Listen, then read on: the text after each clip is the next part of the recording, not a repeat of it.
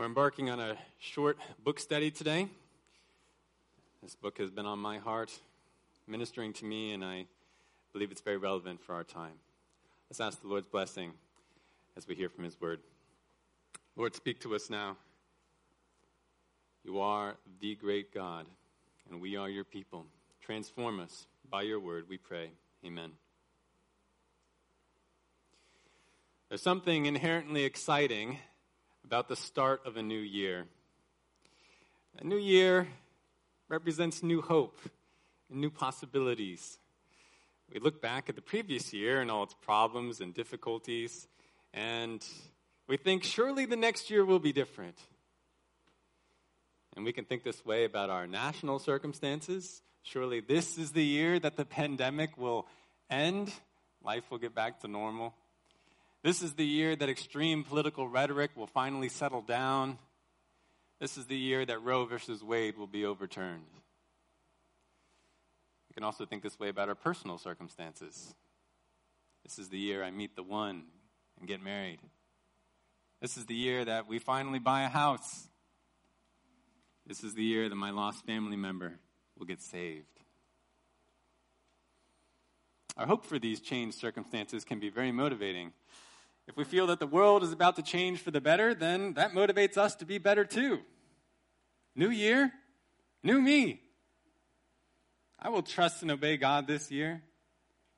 I will live in a disciplined way for the Lord this year. And sometimes our hopes for the new year do come to quick fruition. And that is a very joyful thing. The thing we hope for, it comes to pass.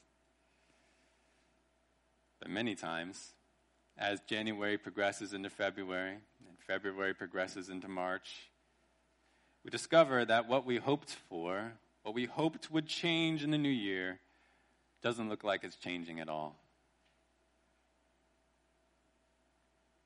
Corruption and injustice, they turn out to remain the same problems in our country that they were or your estranged spouse still won't forgive and reconcile with you, or there still aren't enough volunteers for nursery. It's like you're looking at a fresh winter snowfall, which you thought would melt and reveal a clean, brand new world. But instead, when the snow melted, it revealed the same old world, just with more mud. How to respond. When you've already waited so long for circumstances to change, and you think surely now is the time that the light will give way to darkness, surely now is the time that God will act and bring deliverance. But then He doesn't. What do you do?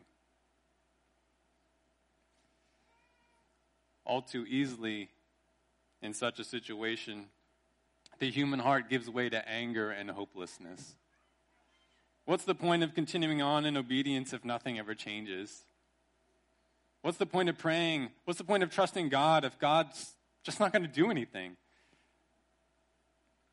At the very least, we feel like, when we feel like God needs to act, but we don't see Him doing it, our hearts cannot help but ask God, God, what are you doing? Is your heart asking God that question about some matter in your life this morning? God, what are you doing? You've heard my prayers. You see my life. You know how zealous I've been for you. So why is there still no deliverance? God, have you forgotten me? What are you doing? Well, we aren't the first to ask such questions of God. Many of God's people in the past have asked him the same. In fact, some of their own wrestling with the hard and mysterious providences of God, they have been written down for us in the scriptures for our instruction and encouragement. And one of the clearest examples of this holy wrestling is the prophet Habakkuk. That's where I'd like us to turn this morning. Please open your Bibles to the book of Habakkuk, or if you like, Habakkuk, or Habakkuk, Or even I've heard Habakkuk. I'm not sure how that one gets on there. I'm going to say Habakkuk, but whatever floats your boat. Habakkuk is one of the last books of the Old Testament, just a few books before Malachi. He's one of the 12 minor prophets. A minor prophet, not because he's unimportant or his message is unimportant, but because compared to some of the major prophets like Isaiah or Ezekiel, his book is much shorter just three chapters. But there's a great message in this little book of Habakkuk. These three chapters outline the process of properly responding to the difficult providence of God. You see, Habakkuk also asked the question God, what are you doing? And our God graciously leads Habakkuk through the steps of dealing with that question in the way that he should and the way that we should. What are those steps in dealing with the question, God, what are you doing? Well, there's one step for each chapter of Habakkuk. And spoiler alert, I'll give them to you right now. Step one is chapter one, questioning.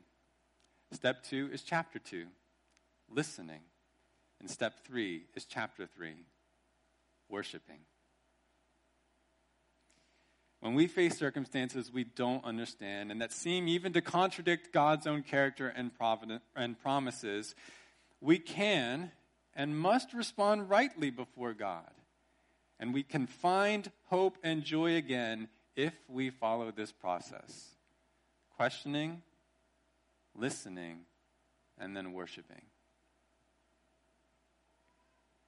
My plan is to spend one week looking at each one of these chapters, each one of these steps. And today we're looking at the first God, what are you doing? Part one questioning. Now, since I'm looking at a larger passage than usual today, I'm not going to read the whole text in advance, but we will read through it as we go through the individual points of this chapter. But as you are hopefully turned to the book of Habakkuk and as you glance at chapter 1, I do want to point out a few unique features of this text before we read it. Habakkuk does not start as most of the other prophets do. Some powerful declaration from God or some report about how the prophet was called to be God's spokesman. Rather, our passage begins with a prayer. The prophet himself proclaiming his trouble to God. The passage then proceeds as a conversation, with Habakkuk asking God questions and God providing certain answers. Specifically, after an introductory line in verse 1 of our chapter, what we see in the rest of the chapter is a question, followed by an answer, followed by another question. There is a longer answer to the second question, Habakkuk's second question. God gives a second answer, but that comes in chapter 2. Now, you'll also notice when we read the text that there are no formulaic phrases dividing the dialogue between God and his prophet in this chapter. There's no, the word of Yahweh came to me and I said, or I prayed thus to the Lord in my spirit, or the Lord answered me and said. We don't see those phrases. Rather, we just have to pay attention to the shifts in address or subject to know who is speaking when. So then this passage really it represents a surprisingly intimate conversation between God and his faithful prophet. And this conversation is passed on to us as important and instructive prophetic revelation. Now, though the conversation does extend into chapter 2, I do think that chapter 1 functions as its own unit. And here's its main idea. In Habakkuk 1, verses 1 to 17, Habakkuk teaches you that amid ongoing trials, God is working something good, but you will still have unanswered questions. That's the idea here. Amid ongoing trials, know that God is working something good, but you will still have unanswered questions. Let's look at how this truth, how this idea develops, starting with the introductory line of our text. Look at verse 1. The oracle which Habakkuk the prophet saw. Notice the word oracle here. This is a utterance or a pronouncement from God Himself given to Habakkuk to be passed on to the people of Judah. Interestingly, the Hebrew word for oracle more literally means burden. When you think of a burden, you probably think of something heavy, something weighty, something that weighs on you, even. And there's something burden like about this prophetic word for Habakkuk. How exactly? Well, it is the very word of God, which is always weighty, always demanding your attention. Moreover, Habakkuk, as God's prophet, is obligated to give this word, whether Habakkuk likes it or not. It is his burden. Additionally, the oracle contains announcements of severe judgment, which is a heavy subject. But also, the message has to do with a matter very distressing to Habakkuk's heart. In many ways, then, this message is truly a burden for him, but we need to hear it. Now, you see the name Habakkuk in verse 1. The book identifies for us the author and tells us that he is a prophet. But who was Habakkuk? Well, he's actually one of the more mysterious persons in the Bible. There's almost no information about him in the Old Testament, or basically none outside this book. Like John the Baptist, Habakkuk appears as a mere voice crying in the wilderness on behalf of God. However, from the clues in the book regarding certain historical circumstances, we can pretty confidently infer that Habakkuk was a prophet of Judah ministering during the reign of Jehoiakim around 608 BC. Now, to remind you or to inform you of what that, what that means, what was going on at that time, know that in the late 700s, going into the 600s BC, Assyria is the dominant power in the Middle East. The northern kingdom of Israel has already been shattered, already been destroyed and taken into exile for its sin. But Judah, the southern kingdom, is sliding more and more into evil corruption. Good King Hezekiah had tried to turn Judah around, but he was followed by King Manasseh, who reigned more than 50 years and was one of the most wicked kings that Judah ever had, and he led Judah into much evil and idolatry. Uh, Josiah soon followed Manasseh. Josiah was the last good king in Judah. And Josiah tried tirelessly to reform Judah, to stamp out idolatry, restore true obedience and worship according to God's word, his Torah, his instruction. But Josiah died in a battle against Pharaoh Necho around 610 BC. And then, when Egypt installed Josiah's son, Jehoiakim, to reign over Judah, Jehoiakim turned away from following his father's example, and he returned Judah to evil, to pursuing evil. 2 Kings 23:37 says in a summary of Jehoiakim's reign, he did evil in the sight of Yahweh, according to all that his fathers had done. Jeremiah adds a specific indictment of Jehoiakim in Jeremiah 22, verses 13 to 17. I'll just paraphrase it for the sake of time. He indicts Jehoiakim for neglecting justice, pursuing dishonest gain, and shedding innocent blood, all the while obsessing over building a great palace for himself. Jehoiakim would eventually preside over Judah's first defeat against Babylon in 605 BC which was also the first phase of Judah's exile, in which the best and brightest of Judah were carried away captive to Babylon, including Daniel and his friends. So, this is where we are in history. Though Habakkuk probably was alive during some of Josiah's reign, Habakkuk's prophecy probably only appears after Josiah, between 610 and 605 BC, when Judah has slid back into evil under Jehoiakim but before Babylon has solidified itself as the new power of the Middle East. So here's the background information and introductory uh, information. But now let's move into the prophecy proper. And we look at the first burdensome question of Habakkuk to God. This is in verses 2 to 4. Let's read those now. How long, O Lord, or that is, O Yahweh, will I call for help and you will not hear? I cry out to you violence, yet you do not save. Why do you make me see iniquity and cause me to look on wickedness?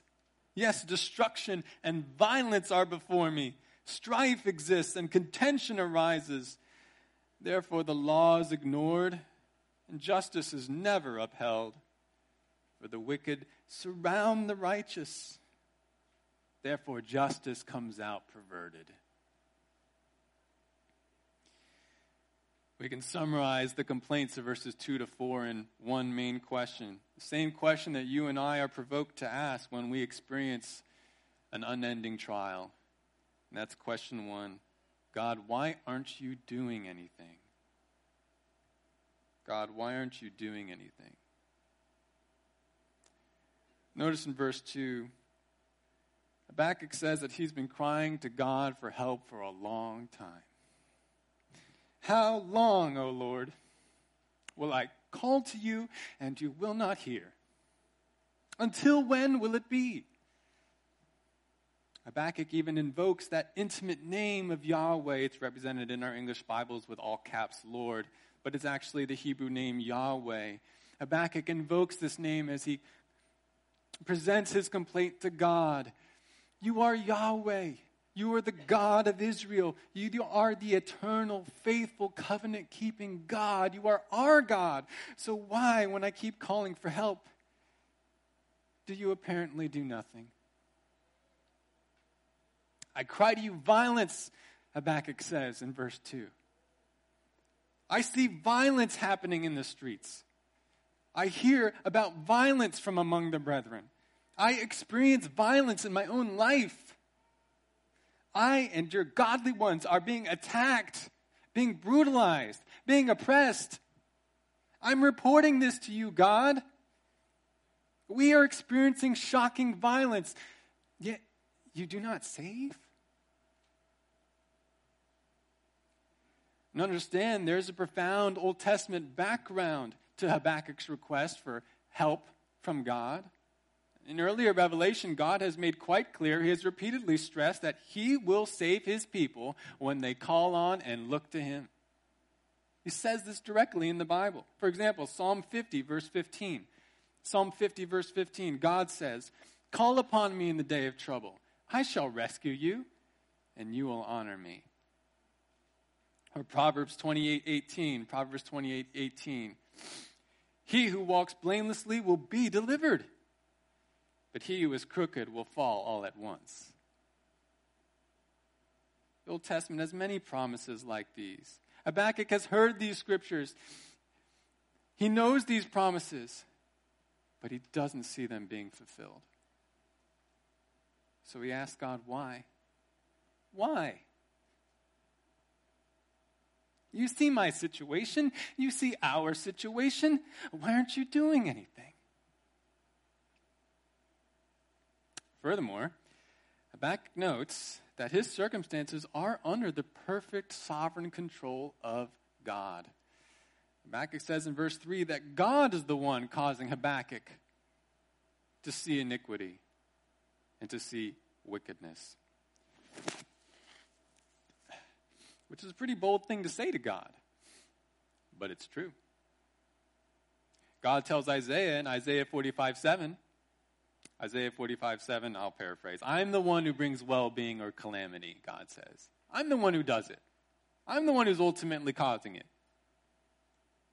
And Habakkuk points out this truth to God God, you are the one according to your own sovereign will, who is causing your people to suffer under wickedness. And so I want to know why. We see at the end of verse 3 that Habakkuk's view of his circumstances is basically one of total chaos. There's oppression, there's violence, there's strife, there's disputing, both legal and illegal. It's all around. And Habakkuk describes the outcome in verse 4. The law, literally in Hebrew, the Torah, God's word of instruction and his good rules, they are totally ignored. And true justice never goes forth. Now that's that's quite an assertion. Never? Is it that bad? Are there no righteous persons left in Judah? Well, no. Habakkuk would say there are some. But again, according to verse 4, the righteous are severely outnumbered. Habakkuk says the wicked have surrounded the righteous to stu- such an extent that even when the righteous try to bring about justice in court, the wicked just intervene and make sure that justice goes forth crooked. Evil has risen to such a level that there's nothing the righteous can do about it anymore. They can't fix it. So Habakkuk says, God, we need you to intervene. We need you to bring about justice. We need you to bring about deliverance. We need you to bring about revival. We're helpless. And we've been telling you this for a long time, so why haven't you been doing anything? And you know, it's remarkable that this description of circumstances from Habakkuk, it doesn't describe Judah in exile or Judah under Assyria's uh, domination. This is Judah oppressing itself. Corrupting its way so thoroughly and so quickly after good King Josiah's death. This is how bad it is, how bad it's gone. This bleak description of Judah's state is reminiscent, maybe you noticed, of Moses' description of the world before the flood. Genesis 6:11 says, "Now the earth was corrupt in the sight of God, and the earth was filled with violence." It's exactly what Habakkuk sees in Judah. And can we relate at all to Habakkuk's complaint to God? Certainly, we behold injustice and oppression in our country and in various places around the world, affecting our brethren, affecting us. And as Pastor Bobby has pointed out in his sermons in Jude, we see the spirit of apostasy flourishing today while the truth suffers. Sin gets more and more protection in our society, celebration, or righteousness gets more and more persecution. So, might we also ask then, How long, O Lord? How long, O Yahweh? And even beyond the direct parallels to Habakkuk of societal violence and injustice, there are also the indirect parallels of the personal trials of our lives. God, you said that you would provide for me according to your promises, so why haven't you? Why do I keep calling out to you, God, for help, and you do not listen, you do not save? This is the prophet's first question God, why aren't you doing anything? But perhaps to Habakkuk's surprise, God directly responds to Habakkuk's first question in verses 5 to 11. Let's read those now. Verse 5. Look among the nations, observe, be astonished, wonder, because I am doing something in your days you would not believe if you were told. For behold, I am raising up the Chaldeans, that fierce and impetuous people who march throughout the earth to seize dwelling places which are not theirs.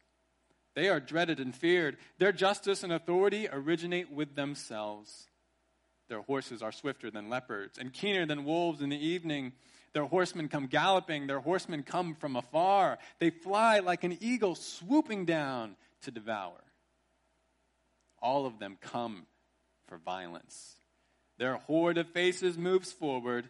They collect captives like sand. They mock at kings, and rulers are a laughing matter to them. They laugh at every fortress and heap up rubble to capture it.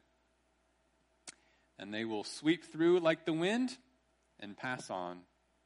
But they will be held guilty they whose strength is their God. Here's the second point of our sermon outline God's answer, essentially, to Habakkuk's first question is answer one I am doing something you don't expect. I am doing something you don't expect.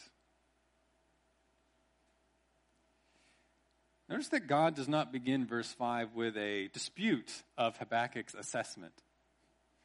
Ah, come on, Habakkuk. It's not really that bad in Judah. You're just being a little dramatic. No, we don't hear that from God.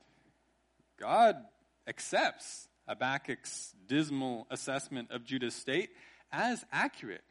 Yeah, it is that bad. But at the same time, God clarifies by what follows I do know Habakkuk. I do care. And I am doing something about it. But it's something almost unbelievable.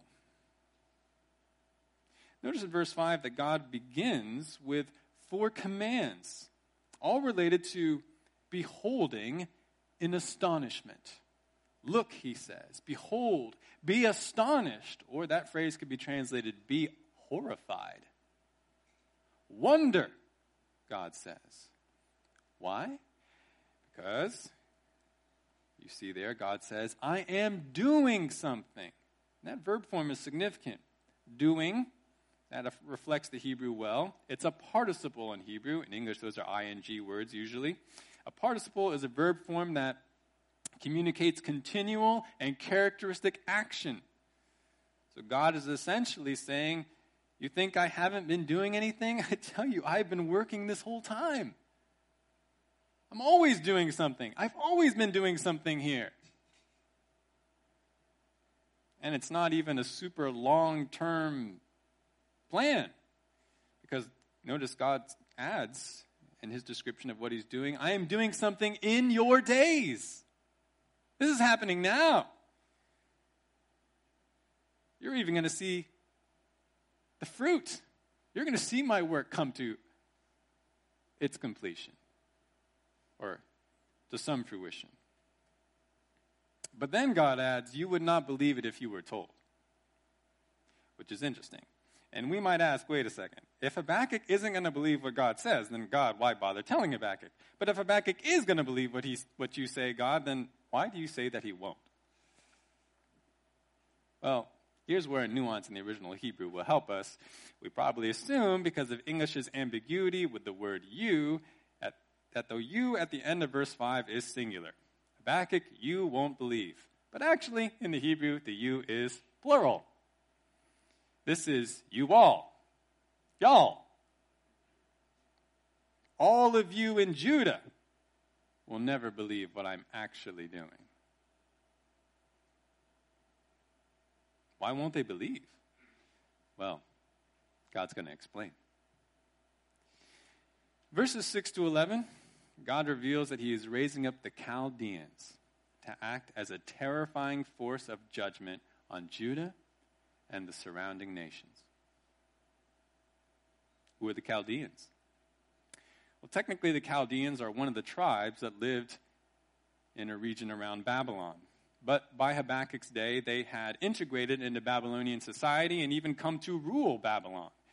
So, therefore, to speak of the Chaldeans was to speak of the Babylonians and what historians call the Neo Babylonian Empire, emerging at this point, not yet fully on the scene. As I said before, the Babylonians are still a rising power, not dominant yet. So when God says to Judah through Habakkuk, I'm bringing the Chaldeans, I'm bringing Babylon to judge, Judah wouldn't have been like, oh, yeah, of course. Who else? I mean, yeah, Babylon's the one that's going to judge. No, no, no. They would have been like, really? Babylon? I mean, I know they secured a few big victories against Assyria, but they're not going to become the next empire. I mean, their power isn't going to come all the way from Mesopotamia and reach us here in Palestine. You got to be joking. After all, you might remember Hezekiah in 2 Kings 20, he receives some envoys from Babylon and he shows them all this stuff. And Isaiah says, Why'd you do that? And he's like, Oh, they're only from Babylon. It's someplace far away. Didn't consider Babylon any strategic threat. They're so far. They're not a big problem. No one would, would have expected at that time for God to use Babylon as his punishing force. But God says, believe it. I'm raising them up to judge. And you think they're no threat? Let me tell you about the way I'm raising up their army to be. Notice in verse 6, in the second line, God says that they are a fierce and impetuous people, or we could also translate that bitter and hasty.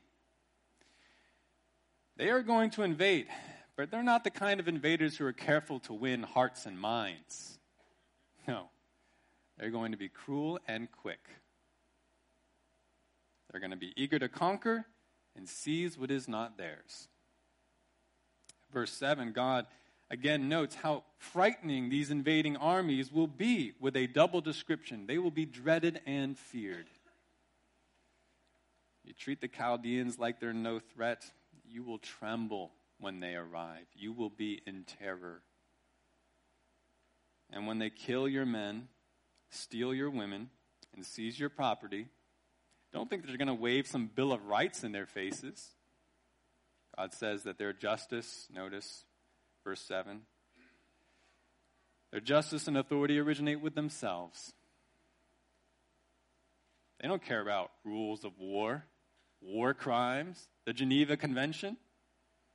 They're going to do whatever they want, and no one will be able to stop them.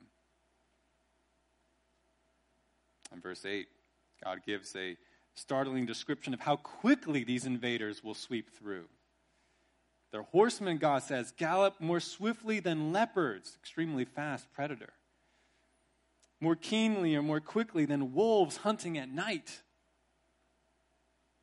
You think they're too far away to pose a threat to you? You turn your back for one moment. When you turn around again, whoosh, there they are, with their spears ready to run you through. They swoop in like eagles, God says, like vultures. They are hungry and ready to feed on a fresh kill. In verse 9, God emphasizes how unstoppable they will be. It says they are united in their will to bring violence upon you. Their faces are set as they march irresistibly to and through your greatest strongholds. They collect captives like sand, like it's nothing. They're just throwing more sand on the pile. But a Judean might have wanted to ask at that time, but won't some great hero of Judah or maybe Egypt rise up to stop this horde? You know, like in the movie, some king or prince to lead a coalition of allied kingdoms to turn back the overwhelming tide. Well, God says, nope. Look at verse 10. These armies, they make fun of kings, make fun of leaders and heroes, or whatever rules scramble to oppose them. As for fortresses, the Chaldeans only laugh as they pile up rubble to make their siege ramps and then overthrow those fortresses. And then God gives one more description in verse 11.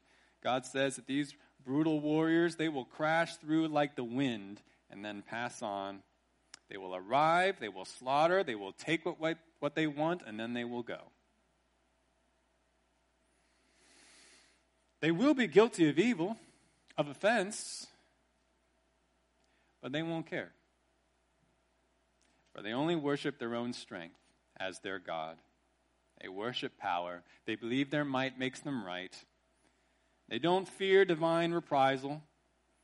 Rather, they say with Nebuchadnezzar, in Daniel 3:15, "What God is there who can deliver you out of my hands?"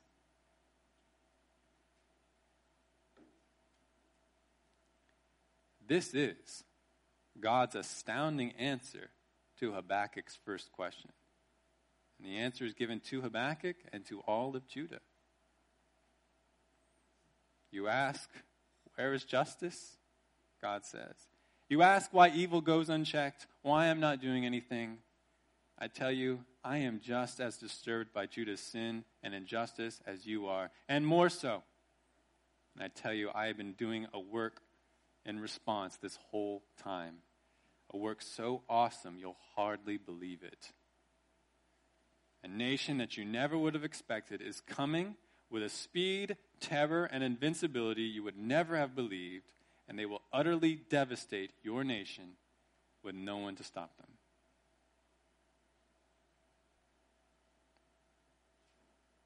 This is a pretty shocking revelation. To capture its effect, the effect it must have had on Judah, imagine some kind of parallel announcement given to America today. Imagine if God suddenly announced somehow, in a way that was prophetically uh, legitimate, Yes, I am terribly grieved and angry by the evil in America, its continual corruption, the rampant violence, the unending injustice, the unbreakable commitment to sexual vice, the unending slaughter of babies. I tell you, I am so grieved, I am so angry. I am doing something about it, but in a way you do not expect. I'm going to destroy America with some unexpected and brutal invader. Or I'm going to bring about some overwhelming nuclear attack. Or I'm going to cause some man or woman who gains power to ruthlessly discard the democracy and install a godless tyranny. I'm not saying that that's what's going to happen. But if we heard that, that would be a truly astonishing revelation, wouldn't it? That's something like what God declared to Judah through Habakkuk. This is not the kind of revelation that makes you merely say, wow, this is the kind of revelation that makes you tremble, that to some degree horrifies you. This is truly a burden of God's judgment. This is the holiness of God. This is the zeal of God, the justice of God on display. He is a God who takes sin seriously. And this is a reminder to us that we must take sin seriously. And it is also a reminder of how wonderful the gospel is, right? Just as Ian and the songs were saying earlier, we will now ultimately come under the judgment of God for sin because of Jesus Christ. By faith and repentance of Jesus Christ, we are saved and safe. But going back to our text, if we were in a conversation with God and He gave us a stunning announcement like this, we wouldn't want that to be the end of the conversation, right? I mean, His answer to our first question would make us want to ask another question. It's probably the same question that Habakkuk asks God in the final part of our passage. So let's look now at verses 12 to 17. Verse 12. Are you not from everlasting, O Yahweh, my God, my Holy One? We will not die. You, O Yahweh, have appointed them to judge, and you, O Rock, have established them to correct. Your eyes are too pure to approve evil, and you cannot look on wickedness with favor. Why do you look with favor on those who deal treacherously? Why are you silent when the wicked swallow up those more righteous than they? Why have you made men like the fish of the sea, like creeping things without a ruler over them? The Chaldeans bring all of them up with a hook, drag them away with their net, and gather them together in their fishing net. Therefore they rejoice and are glad. Therefore they offer a sacrifice to their net and burn incense to their fishing net because through these things their catch is large and their food is plentiful. Will they therefore empty their net and continually slay nations without sparing? What is Habakkuk's second question to God?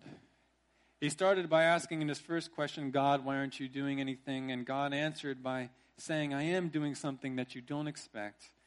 But now we can summarize Habakkuk's second question this way. Question two God, how is what you are doing right? I mean, God, the treatment is worse than the disease. I've asked you to deal with injustice in Judah, but how can this be the right way? God, how is what you are doing right? It's like God's first answer to Habakkuk is so unexpected and overwhelming that the prophet is literally staggered. He's trying to find some footing again to make sense of what God has declared. And notice in verse 12, he goes really where we should all go when we don't understand. He returns to what he knows about God's character and promises.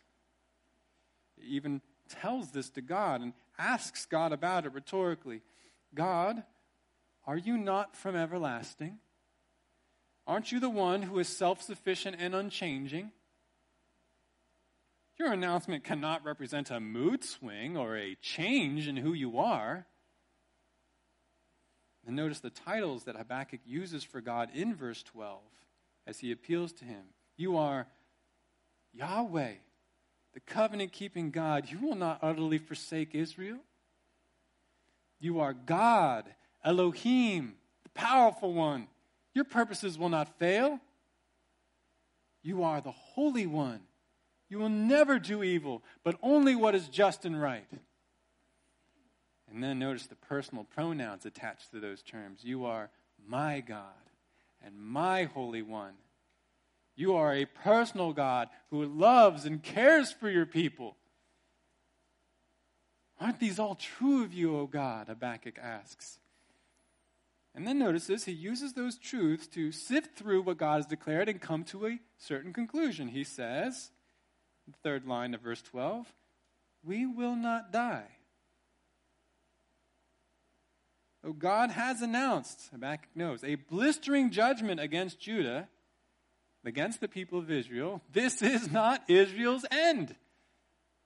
Habakkuk knows this. In fact, what God has declared just now to Habakkuk is really what God already declared way back when in the books of Moses, in the Torah. God declared even then, especially in Deuteronomy, that if Israel would keep turning away from God, that God would eventually send a judgment so severe that his people would be removed from the land and nearly destroyed.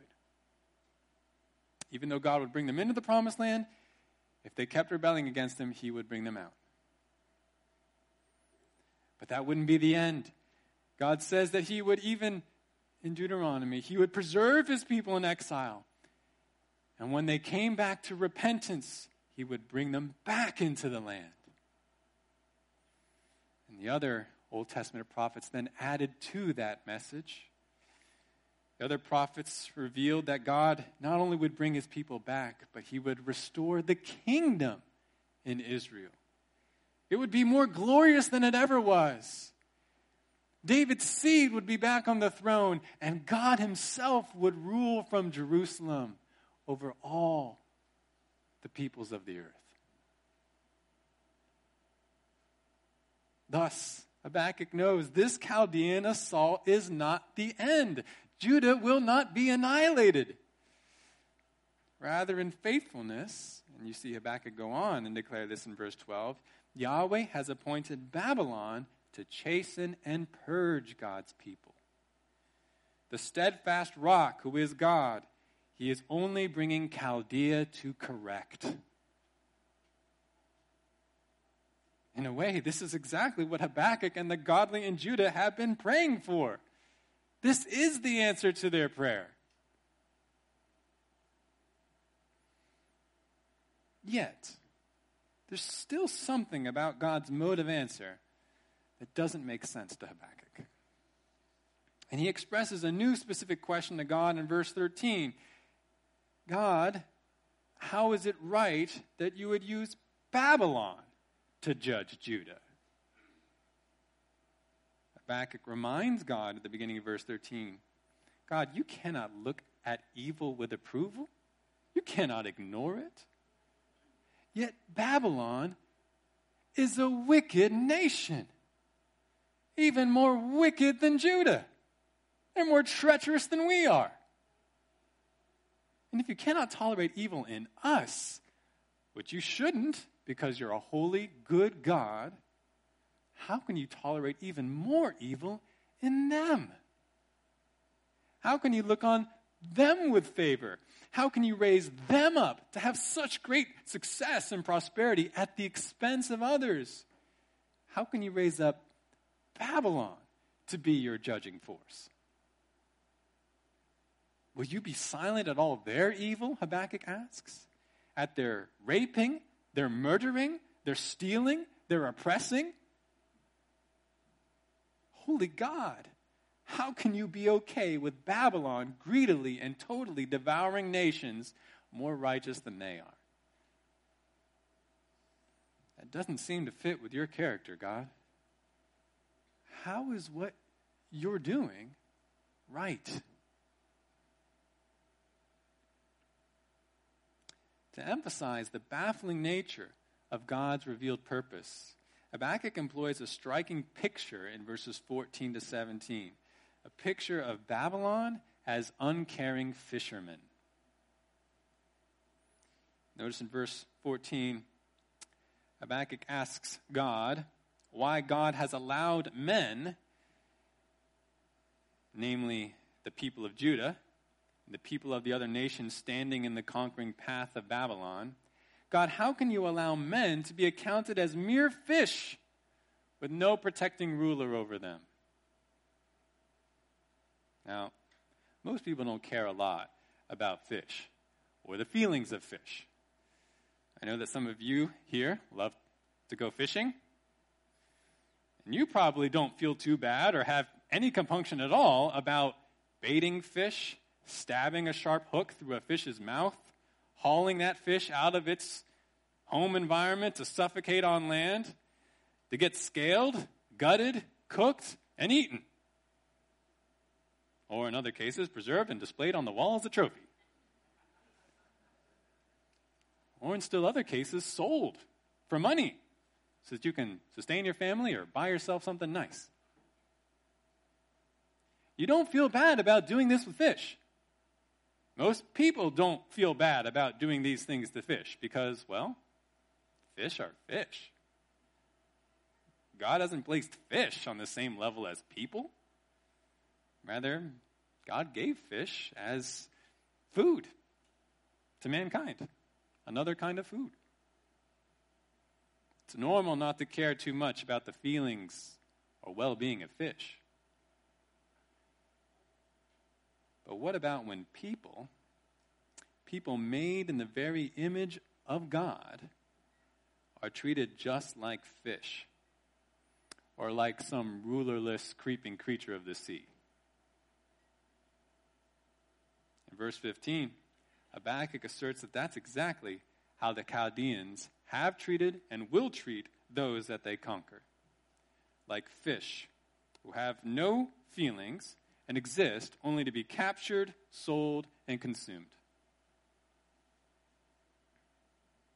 And with this metaphor, Habakkuk may be alluding to an actual practice of the Babylonians. It is reported historically that the Babylonian conquerors sometimes stuck a hook through the lower lip of their captives and then led those captives back to Babylon attached to fishing lines. There are also ancient depictions of Babylonian gods taking away captives in nets. Habakkuk points these things out to God. Holy God, this is what they do.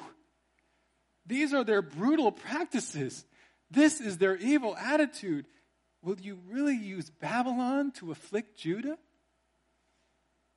They treat your people like mere fish to be hauled away. How can you tolerate that? And worse, according to verse 16, the Babylonians then worship their fishing equipment That is to say, if we're following the metaphor and if we compare it to verse 11, the Babylonians worship their own power, they worship war. They celebrate and rejoice over all their unjust consequences because these things fill their treasuries and fill their bellies. Don't you love just rampaging, conquering? Look at all the good it's brought us. They love, they celebrate their evil. Habakkuk again points that out to God. God, how is it right that you use them to judge? Finally, Habakkuk asks in verse 17, Will you really let them get away with their evil? If you look there again, he says, Will they just go from sea to sea, lake to lake, river to river, snatching up more fish, hauling away more fish, roasting up more fish? Will you let them unfeelingly slay nation after nation? They are a people who do not spare they have no compassion. Their warriors are ruthless. How can you, the perfectly good, faithful, and compassionate God that you have revealed yourself to be, the God who keeps covenant with Israel, how can you abide such continuous and outrageous evil, especially against your own people?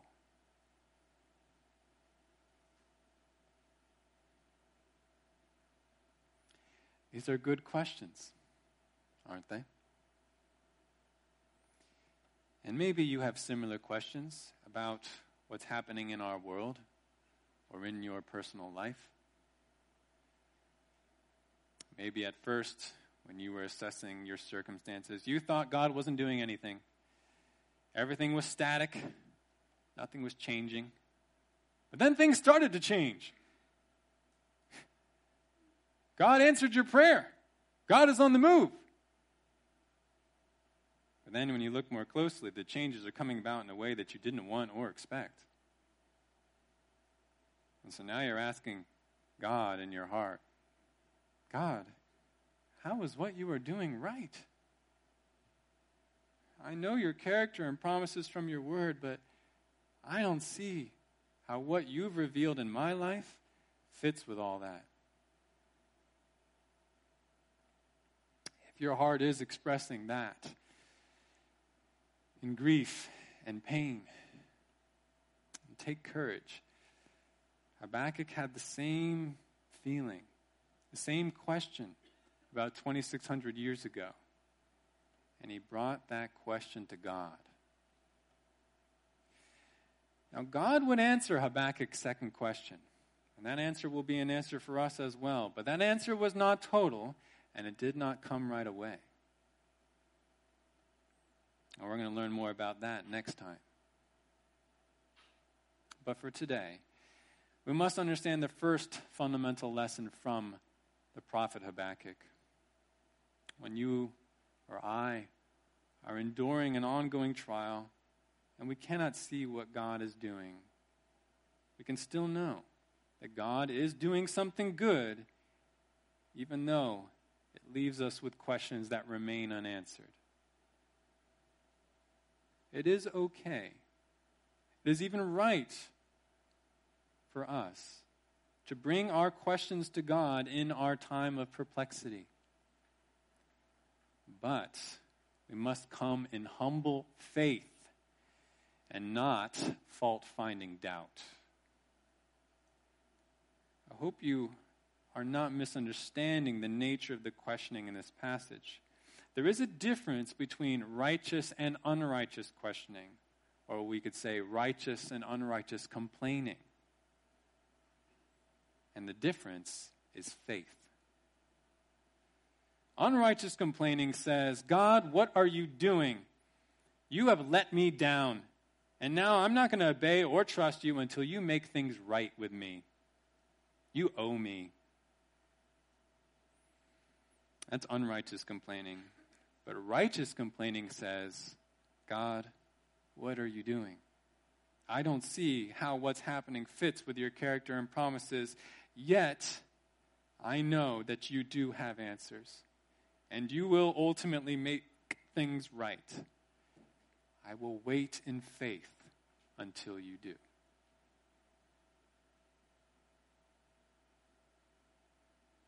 As we'll see next time, it is the latter stance that characterizes the prophet Habakkuk.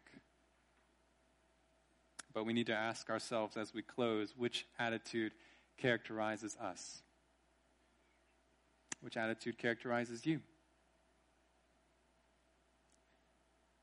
Amid your ongoing trials, do you believe that God is doing something good? You do have remaining questions, hard questions, painful questions. But do you bring those questions to God in humble faith, like Habakkuk does, and wait for God to answer in His own way and His own timing? That is the right way. That is the joyful way. That is the way of peace. We'll see more about that as we continue on in Habakkuk. But that will do for today. Let's close in prayer.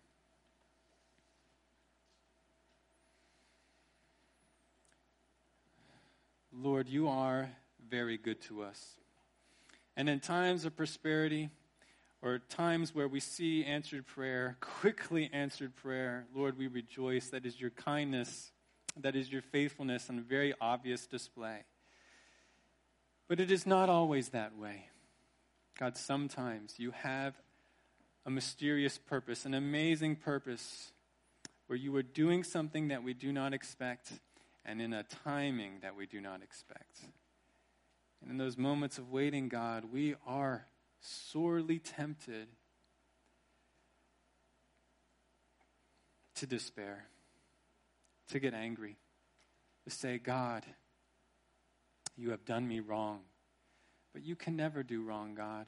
And even when you afflict us, even when you afflict your people, it is not because you are indifferent. It is not because you are cruel. Amazingly, mysteriously, God, it is only because you love us.